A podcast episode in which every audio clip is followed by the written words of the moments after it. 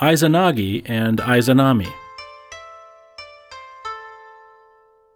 Izanagi and Izanami stood on the floating bridge of heaven and looked down into the abyss. They inquired of each other whether or not there were a country far, far below the floating bridge. They were determined to find out, and in order to do so, they thrust down a jewel spear and found the ocean. Raising the spear a little, water dripped from its tip, coagulated, and became the island of Onogorojima, or the spontaneously congealed island. Upon this island, the two deities descended. Shortly afterwards, they decided to become husband and wife, though as a matter of fact, they were brother and sister. But such relationships in the East never precluded marriage. The deities accordingly set up a pillar on the island, and Izanagi walked around one way and Izanami the other. When they met, Izanami said, How delightful! I have met with a lovely youth. One would have thought that this naive remark would have pleased Izanagi, but it made him extremely angry, and he retorted, I am a man, and by that right should have spoken first. How is it that, on the contrary, thou, a woman, should have been the first to speak? This is most unlucky. Let us go around again. So it happened that the two deities started afresh. Once again they met, and this time Izanagi remarked, How delightful! I have met a lovely maiden.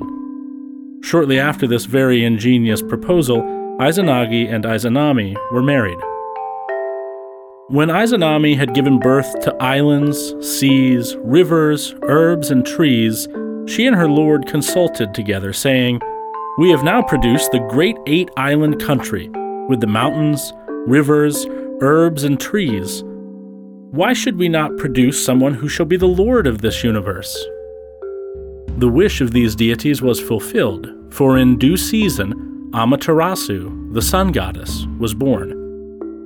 She was known as Heaven Illumine of Great Deity, and was so extremely beautiful that her parents determined to send her up the ladder of heaven and into the high sky above so that she could cast her ever glorious sunshine upon the earth.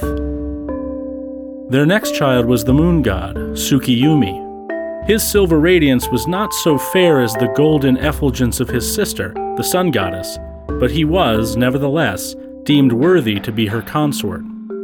So up the ladder of heaven climbed the moon god. The two soon quarreled, though, and Amaterasu said, Thou art a wicked deity. I must not see thee face to face. And they were therefore separated by day and night, and dwelt apart. The next child of Izanagi and Izanami was Susanoo, or the impetuous male. We shall return to Susanoo and his doings later on, and content ourselves for the present with confining our attention to his parents. Izanami then gave birth to the fire god, Kagutsuchi. The birth of this child made her extremely ill, and Izanagi knelt on the ground, bitterly weeping and lamenting his wife's illness. But sadly, his sorrow availed nothing, and Izanami crept away into the land of Yomi.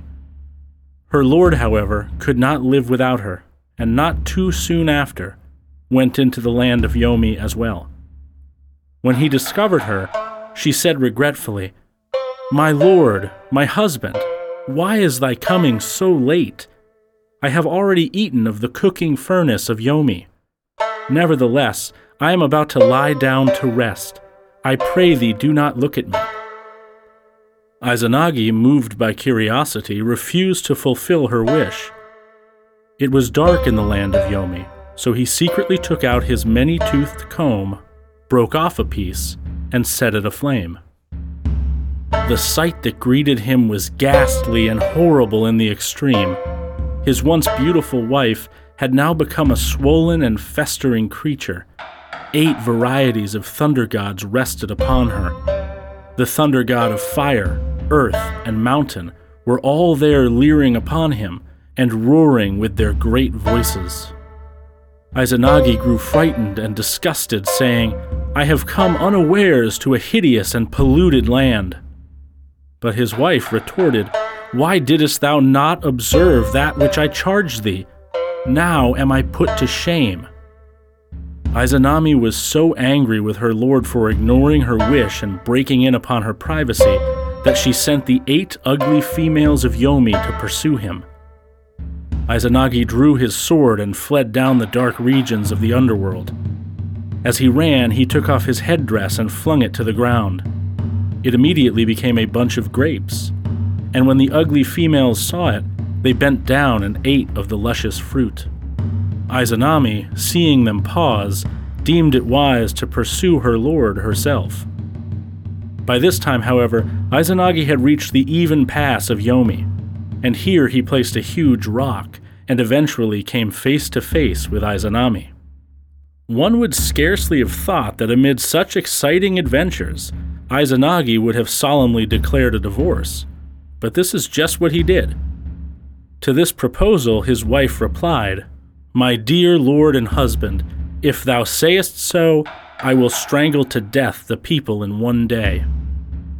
This plaintive and threatening speech in no way influenced Izanagi, who readily replied that he would cause to be born in one day no less than 1500.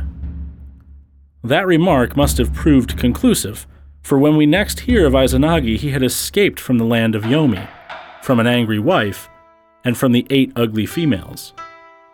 After his escape, he was engaged in copious ablutions by way of purification, from which numerous deities were born.